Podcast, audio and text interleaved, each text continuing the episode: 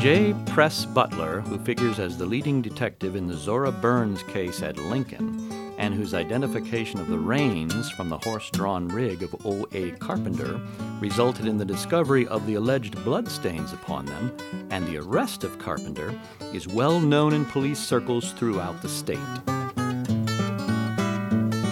When we look at the really remarkable, colorful life of James Preston Press Butler, the quotation comes to mind when the legend becomes fact, print the legend. So, a lot of what we know about Press Butler, we really can't be sure. Often it's too rich or too good to be true. This is Bill Kemp, librarian, McLean County Museum of History. My name is John Capasso. I'm a volunteer with the McLean County Museum of History. He was in his late teens or early 20s when he comes to Bloomington with his family. And then in 1861, a 23 year old Press Butler will marry Elizabeth Lizzie Kavanaugh, who was 14 or 15 years old at the time, despite her problematic age. The two seem happily married and will spend their lives together and raise two sons and an adopted daughter. He has, for the past 25 or 30 years, been a citizen of Bloomington. Press Butler will gain his fame as a detective, but Lizzie and Press Butler earn most of their income or steady income by running the Butler House, which is a kind of a, a more working class hotel uh, on the edge of downtown Bloomington at the corner of Madison and Front Streets.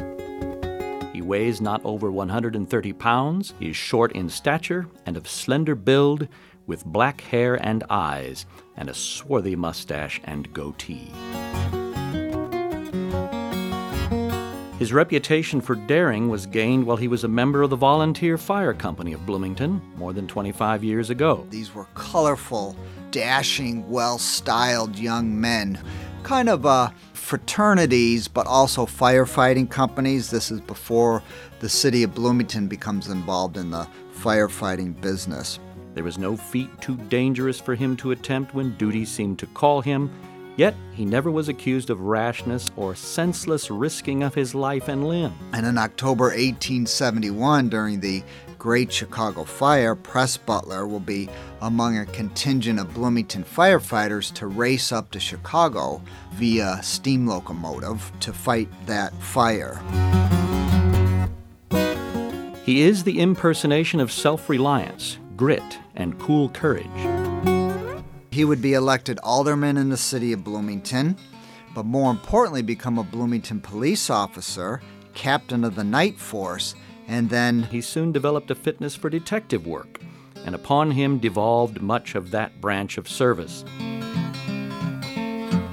And it was said of Press Butler that he chased down countless scalawags, reprobates, swindlers. He was involved in rescuing plenty of young women from shame, often whether they wanted to be or not. He tracked down stolen goods from pocket watches to horses to false teeth, even in one case. His shrewdness and courage found full play, and he distinguished himself in working up cases and making desperate arrests.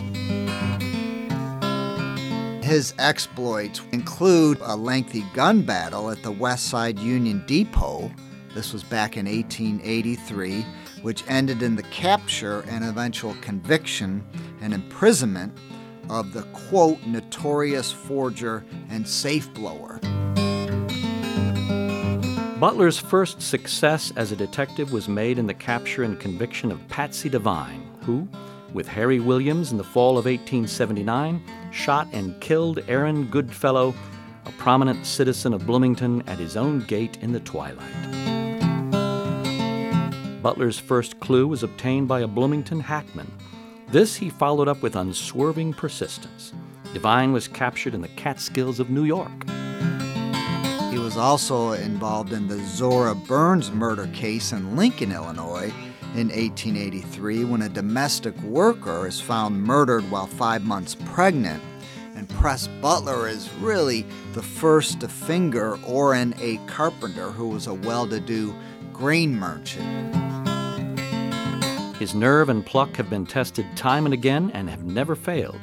He is to Bloomingtonians one of the Blue Hen's chickens. Reading these accounts, they do feel like proto Sherlock Holmes stories. But Edgar Allan Poe's great detectives, C. Auguste Dupin, uh, dates to 1841. So there is a template, if you will, for this character. Although he was historic or real, there was also this little bit of literary flair in the coverage of Press Butler.